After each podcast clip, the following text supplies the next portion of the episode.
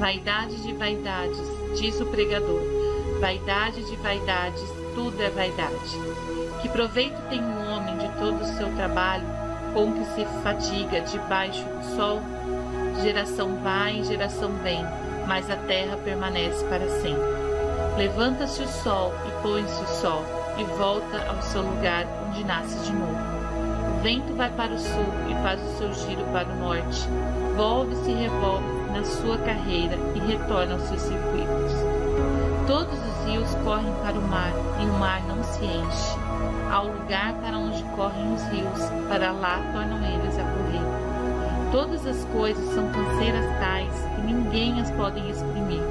Os olhos não se fartam de ver, nem se enchem os ouvidos de ouvir.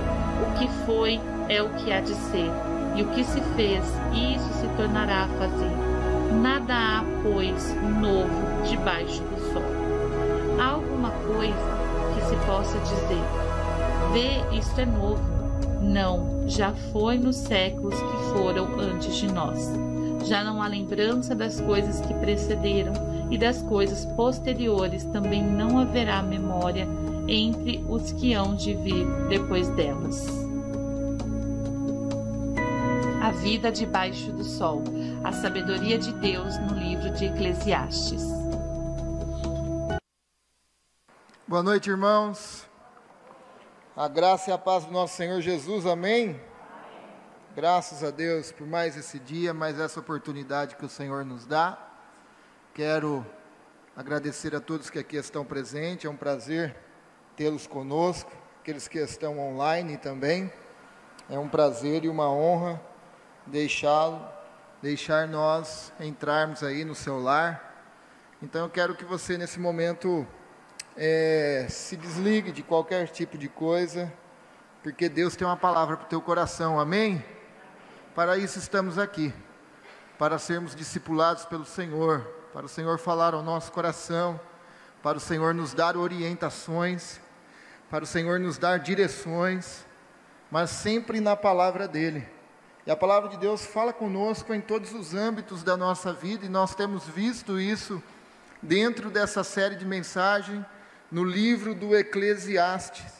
Nós temos visto esse, esse pregador, né, o Eclesiastes, em busca de sentido na vida e buscando todos os meios diante da capacidade dele, do poder aquisitivo, intelectual, é, satisfazendo, satisfazendo todos os seus desejos, ele está em busca de sentido, ele está em busca de propósito, e nós temos visto como todas essas coisas estão diariamente dentro, é, diante de nós. Todos os dias nós nos deparamos com esse desejo, com essa obsessão de nos satisfazer, com essa obsessão de tapar esse vazio do coração. As pessoas, a sociedade está em busca dessas coisas.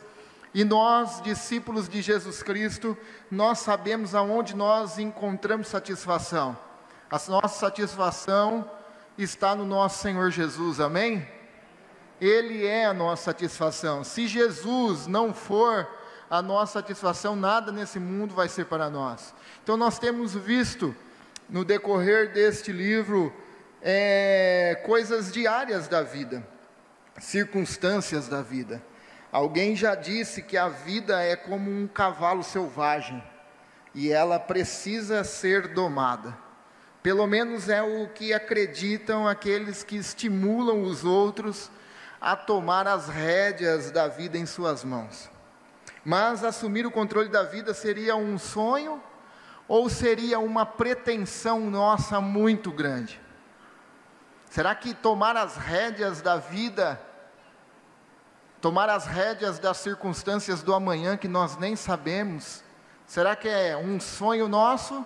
Ou será que é uma pretensão de um ser muito pequeno, assim como nós? Será que a vida se presta a algum tipo de encabrestamento? Ou será que nós somos capazes de fazer a vida funcionar dos nossos modos, dentro dos nossos termos? No que depender do Eclesiastes, o pregador já dá a resposta e nos diz que não. não é possível. O Eclesiastes acredita que assim como é impossível domar um cavalo selvagem, assim também é difícil e impossível controlar a vida. E é lógico que ele não está falando aqui do que do que o unguento precioso e o dia da morte melhor do que o dia do nascimento. Melhor é ir à casa onde há luto do que ir à casa onde há banquete, pois naquela se vê o fim de todos os homens e os vivos que o tomem em consideração. Melhor é a mágoa do que o riso, porque com a tristeza do rosto se faz melhor com o coração. O coração dos sábios está na casa do luto, mas os dos insensatos na casa da alegria. Melhor é ouvir a repreensão do sábio do que ouvir a canção do insensato. Pois qual o crepitar dos espinhos, o barulho dos espinhos debaixo de uma panela, tal é a risada dos insensatos, também isto é vaidade. Verdadeiramente a opressão faz endoidecer até o sábio, e o suborno corrompe o coração.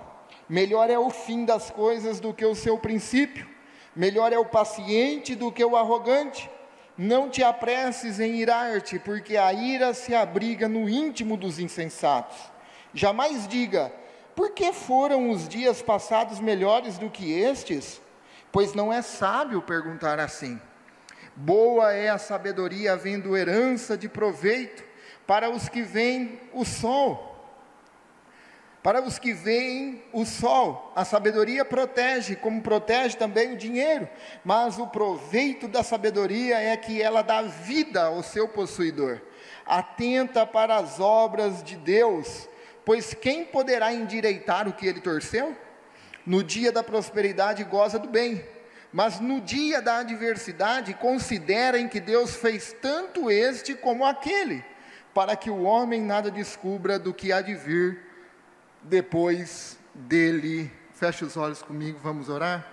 Pai, em nome de Jesus, vem pedir a Ti a Tua misericórdia, a Tua graça sobre nós, perdoa os nossos pecados, fala conosco nesta noite, precisamos ouvir a Tua voz, em nome de Jesus, amém.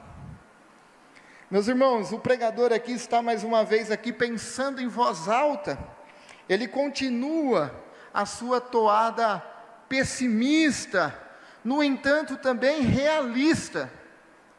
Ele vem construindo seu conceito aos poucos. No capítulo 6, versículo 10, ele diz que não adianta discutir com Deus sobre o nosso destino.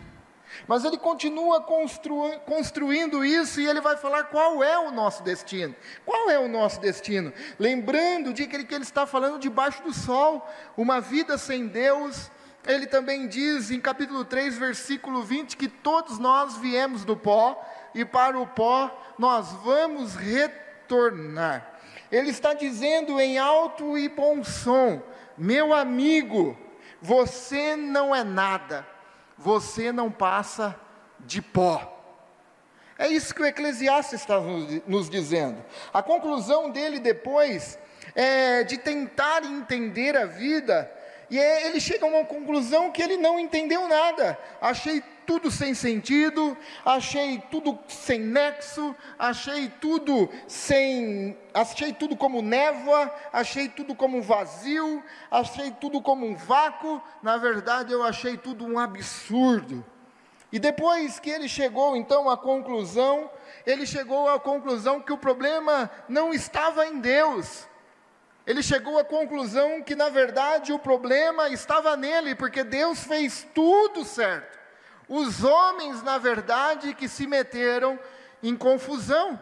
E nós sabemos aonde começou essa confusão, no jardim do Éden, quando o homem pecou, desobedeceu a Deus, o pecado entrou e assim abalou todas as nossas estruturas e todas as estruturas da criação de Deus.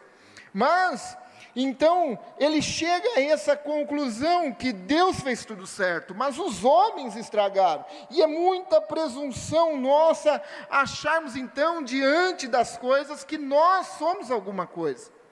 É muita presunção nossa. E ele começa então a falar no capítulo 7 o porquê nós somos limitados. Primeira coisa que ele diz, nós somos limitados para começar que nós somos seres mortais. Nós somos seres mortais. Nós viemos do pó e vamos retornar para o pó. O pregador diz que uma boa reputação vale mais que perfume caro, e o dia da morte é melhor do que o do nascimento. Se tem uma coisa certa, que um dia nós iremos enfrentar, se, a, se em Cristo não voltar e nós estivermos vivos, é a morte. Nós vamos ter que enfrentar a morte um dia. E não adianta correr, o dia que gritar a senha, chamar meu nome, eu posso pular daqui, pular de lá, e tomar a Deus que não seja tão já, né? Mas não adianta correr, uma hora nós vamos se deparar com a morte. Eu costumo dizer para a Gra que eu quero ser igual Matusalém, durar uns, pelo menos uns 900 e pouco aí, já está bom. Mas independente se durar 900 e pouco, mil, dois mil, uma hora essa pessoa vai se deparar com a morte. Nós somos seres mortais, mas o problema é que quando essa morte chegar, quando nós nos depararmos com a morte, o que ficará? O que iremos deixar? Qual será o nosso legado? E é muito interessante isso que o pregador diz, porque ele diz: uma, uma boa reputação vale mais que perfume caro, em outra tradução. Por que, que ele diz isso? Os antigos usavam perfumes para ungir os mortos na época. O problema é que só tinha unguento, só as pessoas ricas que poderiam fazer isso com seus mortos. Os pobres não podiam, e as famílias pobres não tinham como ungir seus mortos. Então eles diziam: uma boa reputação cheira mais forte do que qualquer perfume, do que qualquer unguento. Por isso ele diz que melhor é o dia da morte do que o do nascimento, pois é no dia da morte que o nome se revela definitivamente. Então a pergunta que fica para nós, quando nós partirmos, se Jesus assim chamar o meu nome hoje, o que ficará? Qual será o meu legado? Qual será o seu legado? Qual será o seu legado como pai, como mãe, como discípulo de Jesus? Como você quer ser lembrado? Como você quer ser lembrado? Na verdade, tem até um vídeo, eu me lembrei agora, né, do Cortella, que ele fala: só se morre quem não deixa marcas nas pessoas, um negócio assim, né? Quando você é esquecido, quando nós somos esquecidos. Então, será que nós, como discípulos de Jesus, temos marcado as vidas das pessoas, vida da família, vida dos amigos? O primeiro sinal que nós somos seres limitados é que nós somos seres mortais. E nós iremos enfrentar a morte. Mas o segundo é que nós não conhecemos o amanhã. Não há quem conheça o amanhã. O pregador diz: Olha, não viva saudoso dos bons e velhos tempos. Isso não é sábio. Fala a verdade, falou com você isso? Hã? Pegou você aí? Diz amém.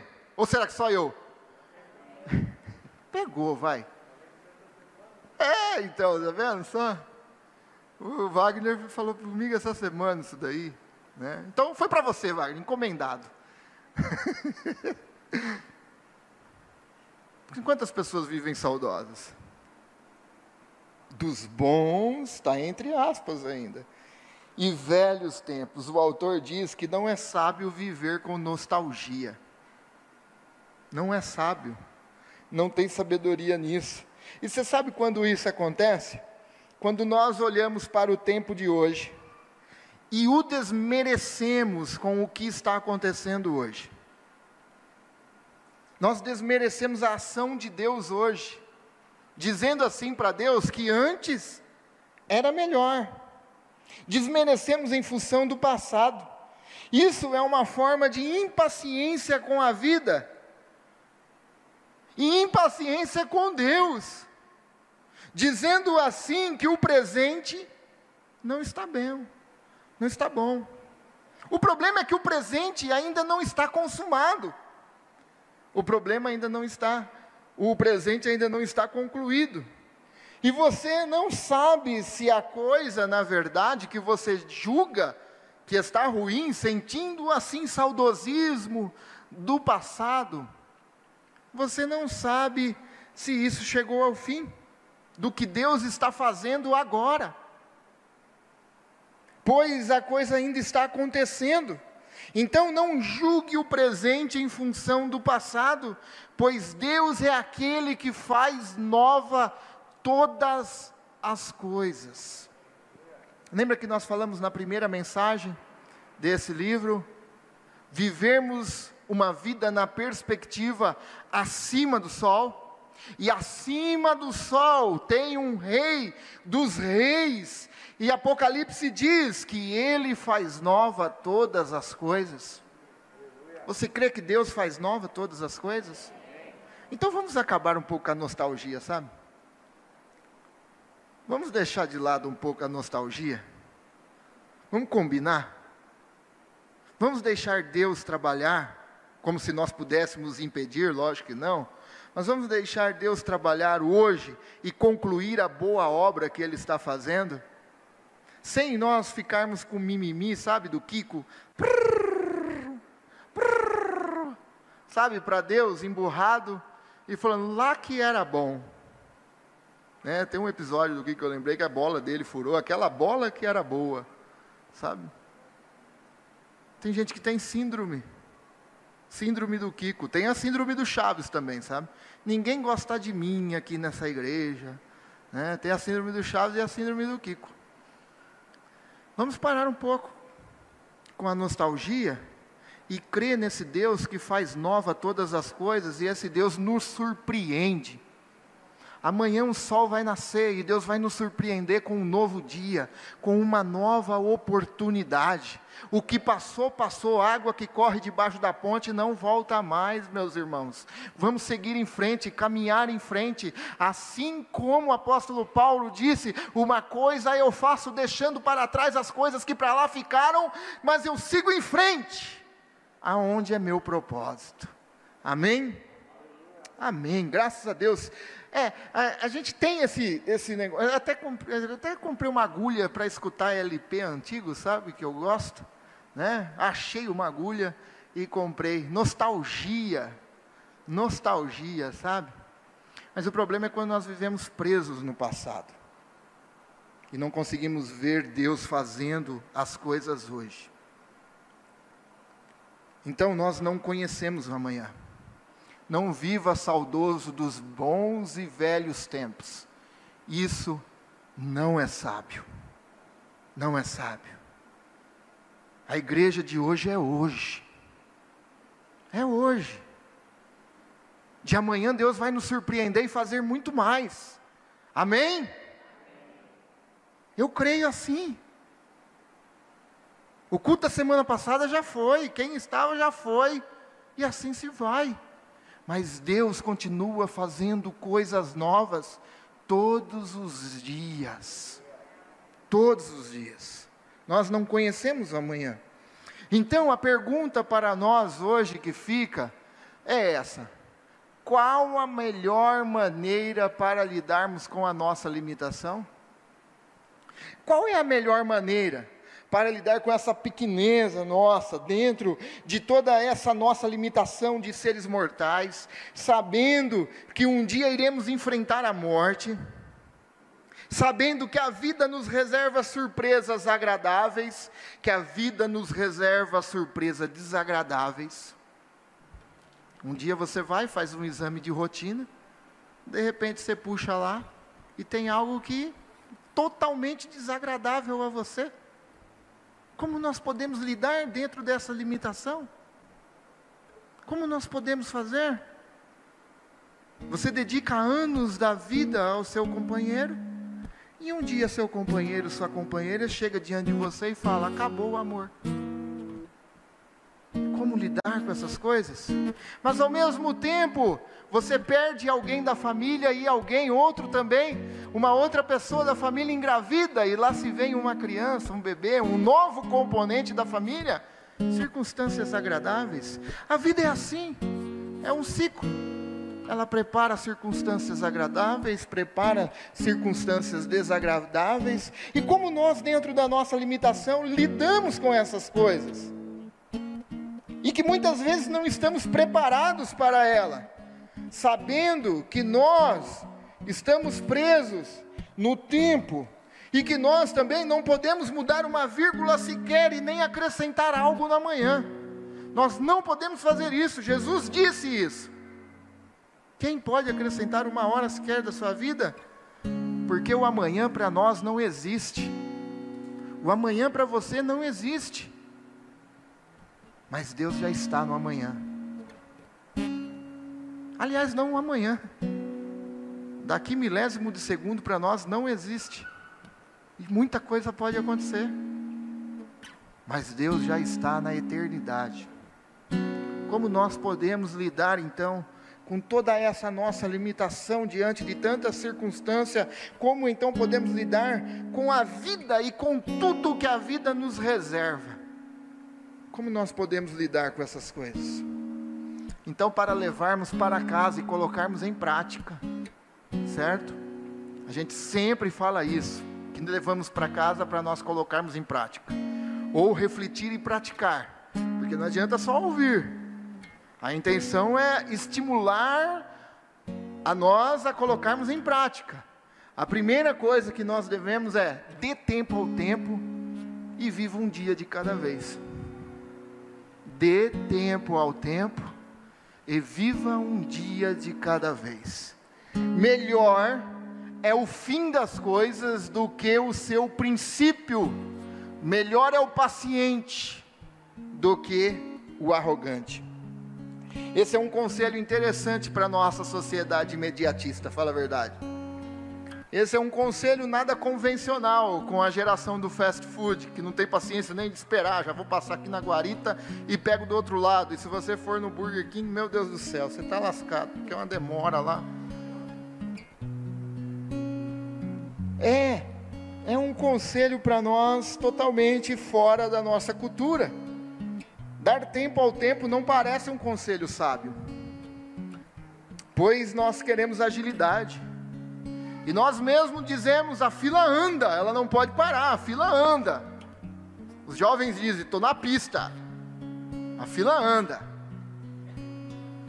Queremos agilidade, e isso faz com que nós olhemos para o hoje, assim como nós dissemos antes, faz com que nós olhemos para o hoje e julgamos então que nada está bem, porque eu não tenho paciência de dar tempo ao tempo, esperar as coisas fluírem, esperar as coisas acontecerem, esperar Deus dirigir as coisas e reger as coisas. Então, quando eu não tenho essa paciência de dar tempo ao tempo e deixar fluir, para mim nada está bom. Eu consigo ver o hoje, e o hoje está me mostrando que eu estou destruído. Então assim nós ficamos saudosos do passado. O problema é que o hoje, o presente não acabou e ainda não terminou, e por isso o autor diz que o melhor é o fim do que o princípio. Eu vi a irmã Sueli lá, né? Chegou em terceiro lugar de uma prova. Por quê? Porque ela concluiu melhor é o fim de todas as coisas do que o começo. Talvez nessa prova, assim como na maratona, muitos largam, mas poucos concluem. Melhor é o fim. Porque, meus irmãos, se nós. Aliás, essa semana nós estávamos falando num pequeno grupo. Se você não participa, participa participe, porque tem sido edificante. E nós estávamos falando lá em casa, no pequeno grupo dessa semana, e dizendo sobre Davi, falando sobre Davi.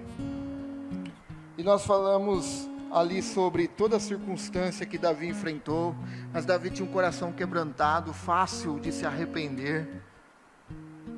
Então nós, por que que nós lemos os salmos de Davi e não rasgamos os salmos da Bíblia?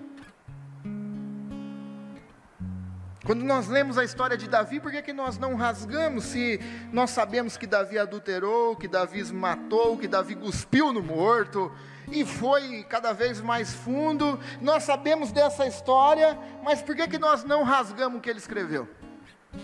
Sabe por quê?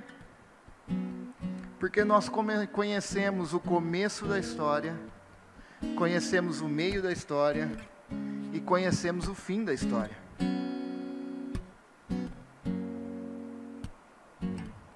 Conhecemos a queda de Davi, mas nós também conhecemos a restauração de Davi. E porque nós conhecemos então o começo, o meio e o fim, nós agora tratamos de outra forma, porque o melhor é o fim do que o início. Então, dê tempo ao tempo e deixe que Deus conclua o presente presente que agora você nem sabe o que vai acontecer agora, mas deixe, porque Deus está lá. Dê tempo ao tempo. Mas o que nós levamos para casa para colocar em prática? Se adapte às circunstâncias sem procrastinar, sem empurrar com a barriga. Não relaxe, mas se adapte. Ele diz: Olha, atenta para as obras de Deus, pois quem poderá endireitar o que ele torceu? quem poderá endireitar o que ele torceu? E aqui não está falando do marido, não, viu? Pau que nasce torto nunca se endireita, né? não está falando da esposa, não está falando do filho. Vamos deixar isso claro. Não daqui você vai sair daqui, ah, agora já era, então, meu marido, né? Minha esposa. Não, ele não está falando disso. O contexto diz dos dias. Quem pode endireitar o que ele torceu? Dia da prosperidade goza do bem. No dia da adversidade, considera em que Deus fez tanto este como aquele. Quem pode endireitar? Eu gosto da palavra considerar. A palavra considerar nos convida a pensar, a raciocinar. Dê tempo. O que ele está falando é dê tempo. Deixe a vida dar as suas voltas. No dia de sol, faça um piquenique. No dia de chuva, fique em casa pensando, olhando as fotos do piquenique. No dia de sol, festeje. No dia de chuva, reúna a família debaixo do edredom. Vive esse momento. Dê tempo ao tempo. A vida é feita de ciclos. E deixe que Deus está dirigindo todas as coisas. Todas as coisas. Sábio é quem dá tempo ao tempo e espera a vida girar o ciclo. A maioria das vezes, meus irmãos, nós sofremos por coisas que nós nunca vai acontecer. E algumas coisas que talvez aconteçam, nós sofremos por ela, coisas que nós não temos como resolver. Fala a verdade. E ficamos lá angustiados, sofrendo, e corre daqui, bate cabeça dali, bate cabeça de lá. E nós não temos esse poder dessa maioria de coisas resolver, está fora do nosso alcance. Lembra-se de Moisés? Nós falamos numa série de mensagens sobre depressão. Moisés está lá falando assim: tira minha vida, eu não tenho como dar comida para esse povo. E Deus olhou e falou: rapaz, era só para você levar o povo. Quem falou que ia dar comida era eu. Por que, que você está se preocupando com isso? Maioria das coisas nós nos preocupamos com coisas que não está no nosso controle. E às vezes nem vai acontecer. Então, sábio é quem dá tempo ao tempo e espera a vida girar esse ciclo sem procrastinar. Certo? Mas o terceiro, para levarmos para casa e concluirmos, é: tenha consciência de sua própria limitação. E aqui nós precisamos. A melhor maneira de lidarmos com a nossa limitação é ter a consciência dela. Ter a consciência que nós somos limitados. Eu preciso entender que eu sou limitado. Eu preciso entender que eu preciso de descanso. Você precisa entender que você precisa de descanso. Você precisa entender que você precisa de tempo com a família. Você precisa entender que você precisa cuidar da sua família. Você precisa entender que você tem um tempo de lazer com seu marido, com sua esposa, com seus filhos. A vida não é viver dentro de quatro paredes na igreja. Nós somos igrejas fora das quatro paredes. Nós precisamos entender que nós somos seres limitados. E sempre que tento então controlar minha vida com minhas próprias mãos, eu fico cada vez mais perdido. E essa é a conclusão do Eclesiastes nesse capítulo. Ele entendeu dizendo: considera em que Deus fez tanto este como aquele, para que o homem nada descubra do que o amanhã vir depois, o que há de vir depois dele. Entenda, você é limitado, você não conhece o amanhã, você não tem como mudar o amanhã, você não tem o poder de, de encabreçar a sua própria vida diante do amanhã. Você é limitado. Essa é a conclusão do pregador, e todas as vezes que eu tento agir de tal forma, e você tenta, nós ficamos cada vez mais perdidos cada vez mais perdidos. Mas sempre que eu reconheço as minhas limitações, reconheço que sou finito, reconheço que sou pó e que não adianta eu querer agarrar em coisas e nem em mim mesmo. Deus então supre as minhas necessidades, Deus então me atende e Deus me conduz com Suas mãos poderosas. Aleluia. Quando nós entendemos isso, nós conseguimos ver a mão de Deus agindo sobre nós. Nós conseguimos ver Deus com seu imenso amor nos protegendo de todas tantas coisas. Nós conseguimos sentir o colo confortável de Deus. O aconchego do colo de Deus. Nós conseguimos perceber isso, porque nós reconhecemos que nada está no controle das minhas mãos, mas tudo está no controle das mãos do Deus Todo-Poderoso. Do Deus Todo-Poderoso. O pregador nos convida então a vencer a pretensão de viver a vida do nosso jeito o pregador nos convida a deixar de lado de nós vivermos a vida do meu jeito, da minha forma, do meu termo, mas agora entender que é Deus quem faz todas as coisas. É um convite para assumirmos então a nossa limitação, colocando a nossa vida então, essa que nós tentamos segurar nas nossas mãos, esta que nós tentamos encabreçar, pegar essa vida e colocar então nas mãos de Deus. E saber que Deus cuida da nossa vida. Que Deus cuida de nós. Deus sempre cuidou de nós. O convite, na verdade, do pregador é que nós vivamos uma vida de temor a Deus. E nós falamos sobre isso. Temor é desejo. Temor é reverência. Temor é desejar. Temor é ser quem Ele é, assim como Ele é. Esse é o convite de Deus para nós, que nós andemos em temor a Ele. E esse é o convite que eu tenho, e Deus tem para nós nessa noite. Nós vamos orar nesse momento. E eu quero deixar um convite para você. Talvez você tenha buscado várias formas de reger a sua própria vida. O louvor vai cantar. E eu quero convidar você então a orar. Fechar os seus olhos aí aonde você está. E render a sua vida a Cristo. Transfira agora a sua vida. A vida que você tenta dirigi-la. Entregue nas mãos de Deus. Reconheça que Jesus é o único e suficiente Salvador.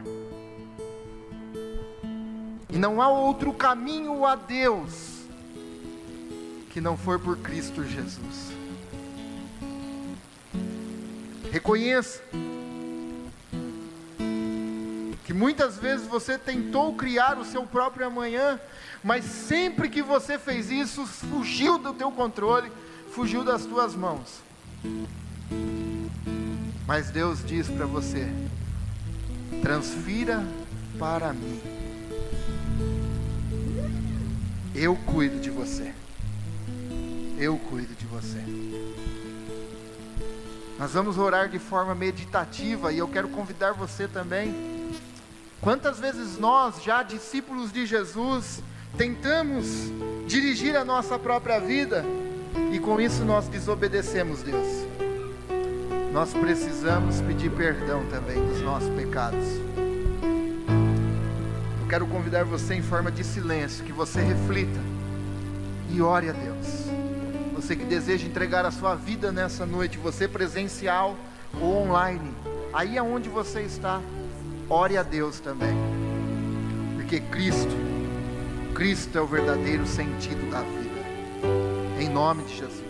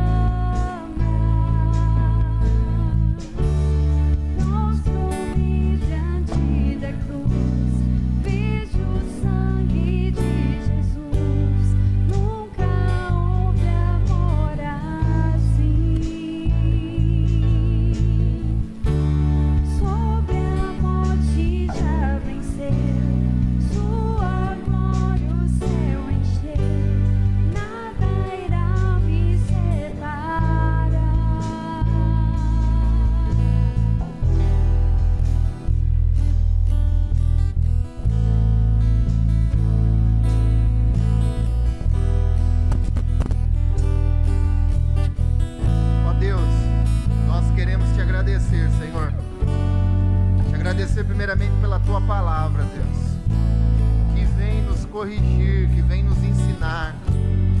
Ensinar no Senhor coisas ordinárias, diárias, coisas que não é nada extraordinário, coisas que nós lidamos no dia a dia. A tua palavra nos instrui, a tua palavra nos ensina a lidarmos com as circunstâncias da vida. Deus, nós te agradecemos, Pai. Eu te agradeço, Senhor. Pai, Alguém nessa noite entregando a vida a Ti, assim como o Senhor pede, Senhor, para entregar a Ti e encontrar o verdadeiro sentido da vida, abençoa, Senhor. Dê força, Pai, nessa jornada, nessa caminhada, em nome de Jesus. Em nome de Jesus. Pai, quero pedir perdão dos meus pecados. Perdão pela minha desobediência, que muitas vezes, Senhor,